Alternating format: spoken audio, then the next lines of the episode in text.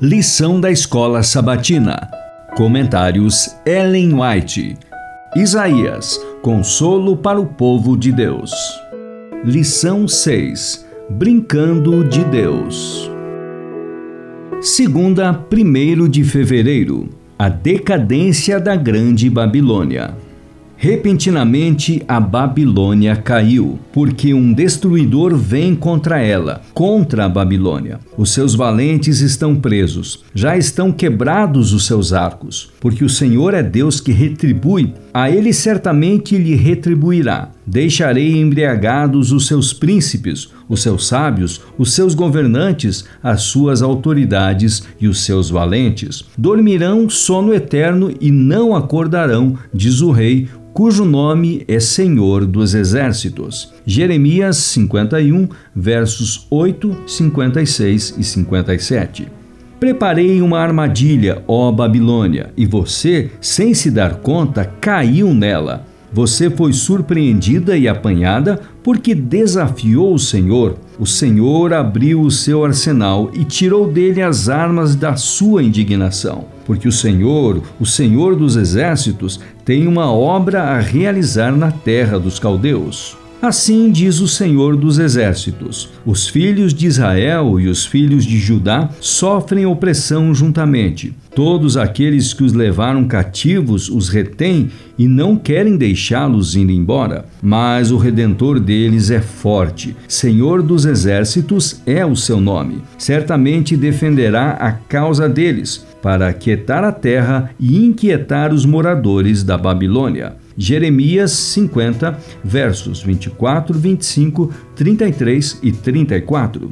Assim, a grossa muralha de Babilônia foi totalmente derrubada e seus altos portões incendiados. Jeremias 51, verso 58. Assim Jeová dos exércitos fez cessar a arrogância dos atrevidos e abateu o orgulho dos violentos. Isaías 13:11.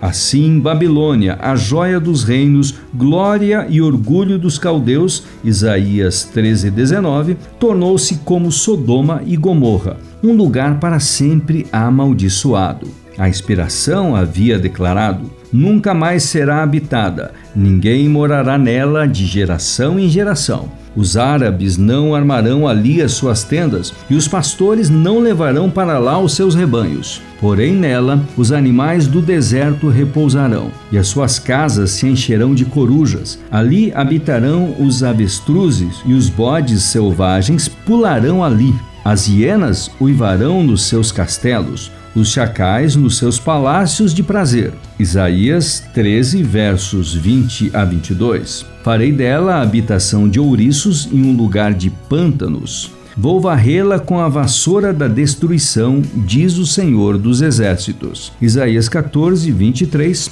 Profetas e Reis, páginas 532 e 533. A cada nação que entra em cena tem sido dada a oportunidade de ocupar seu lugar na Terra, para que se avalie se ela cumpriu ou não os objetivos do Santo Vigia. A profecia traçou o surgimento e progresso dos grandes impérios mundiais: Babilônia, Média Pérsia, Grécia e Roma. Com cada uma delas, bem como com as nações de menor poder, a história tem se repetido. Todas têm tido seu período de prova. Cada uma tem falhado, sua glória tem desaparecido e seu poder passado. Embora as nações tenham rejeitado os princípios de Deus e nessa rejeição tenham causado a própria ruína, um divino e soberano propósito tem atuado claramente ao longo dos séculos. Profetas e Reis, página 535.